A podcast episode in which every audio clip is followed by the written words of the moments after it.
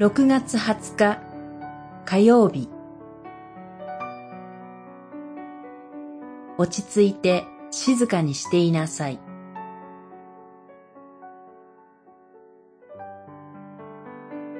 イザヤ書7章彼に言いなさい。落ち着いて静かにしていなさい。恐れることはない。七章四節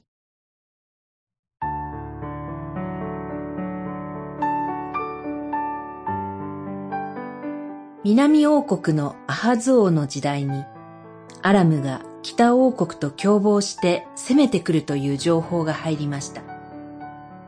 その時に、王の心も民の心も森の木々が風に揺れ動くように動揺したと言われます。その時、神は預言者イザヤを通して王にこう告げました。落ち着いて静かにしていなさい。恐れることはないと。実はこの時、アラムも北王国もアッシリアに滅ぼされる寸前で、あたかも燃え残ってくすぶる切り株のようでした。ところが、アハズ王も民も、そのようなものを恐れて、うろたえていたのです。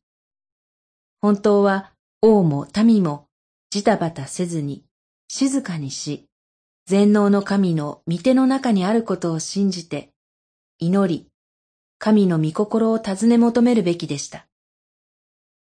ところが、アハズ王は自分の思いを優先し、請求にアッシリアと同盟を組んでしまいます。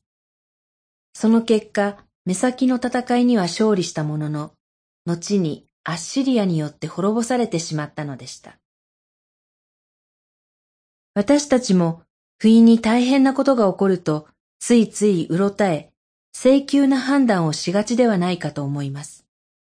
けれども、そのような時こそ落ち着いて静かにしていることが大切です。全能の神の御手の中にあることを信じつつ、祈るものでありたいと思います。祈り。